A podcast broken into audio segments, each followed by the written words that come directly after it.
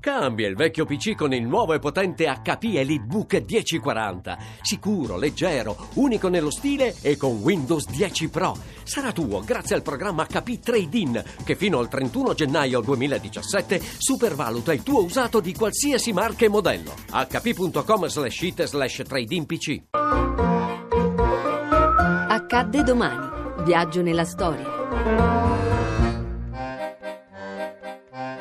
29 novembre 1976 nasce Prima Linea. Una delle riunioni cosiddette di fondazione si tiene in una canonica di Scandicci presso Firenze, dove si incontrano un centinaio di ex militanti di lotta continua ed altri provenienti dal gruppo di Senza Tregua. Cinque esponenti di prima linea, un gruppo armato in cui figurano anche Renato Sandalo e Marco Donat Catten, irrompono nella sede del gruppo dirigenti della Fiat a Torino, incatenano gli impiegati, prendono i soldi che trovano e scrivono con una bomboletta spray il nome Prima Linea. L'organizzazione, che trova un suo spazio nella nebulosa della sinistra extraparlamentare, aspira al consenso collettivo. Alla scelta della clandestinità quasi maniacale delle BR, preferisce l'azione nel sociale.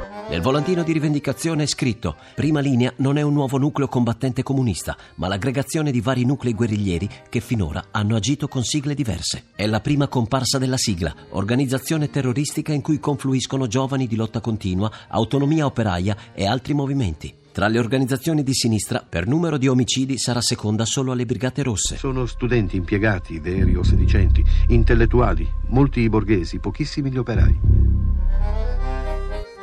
Il maggior numero di azioni riconducibili a prima linea si ha tra il 1977 e il 1980, anni in cui l'organizzazione compie rapine per autofinanziarsi, attentati incendiari e colpisce magistrati, poliziotti, dirigenti d'azienda a Milano, Torino, Firenze e Napoli. Prima linea vuole cancellare l'ingiustizia e l'iniquità, imporre la dittatura del proletariato e rappresentare l'avanguardia delle masse proletarie. Il 1980 per prima linea è l'anno dei pentimenti di alcuni membri dell'organizzazione che porta ad un'ondata di arresti questi. Prima linea aveva di peculiare rispetto alle Brigate Rosse un rapporto diciamo, di confronto con, con il movimento, con quello che allora definivamo il movimento, cioè quell'area sociale di riferimento. Le Brigate Rosse, se vogliamo, quantomeno a mio giudizio, hanno sempre avuto invece un proposito di arruolamento, quindi se vogliamo in una dinamica molto più, oh, molto più militare, cioè molto più sussunta a una logica di guerra.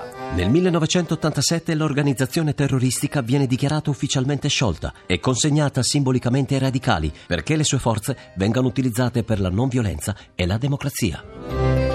A domani da Daniele Bonachella, in redazione Alessandra Rauti, le ricerche sono di Mimmi Micocci, alla parte tecnica Giacomo Tronci, la regia è di Ludovico Suppa.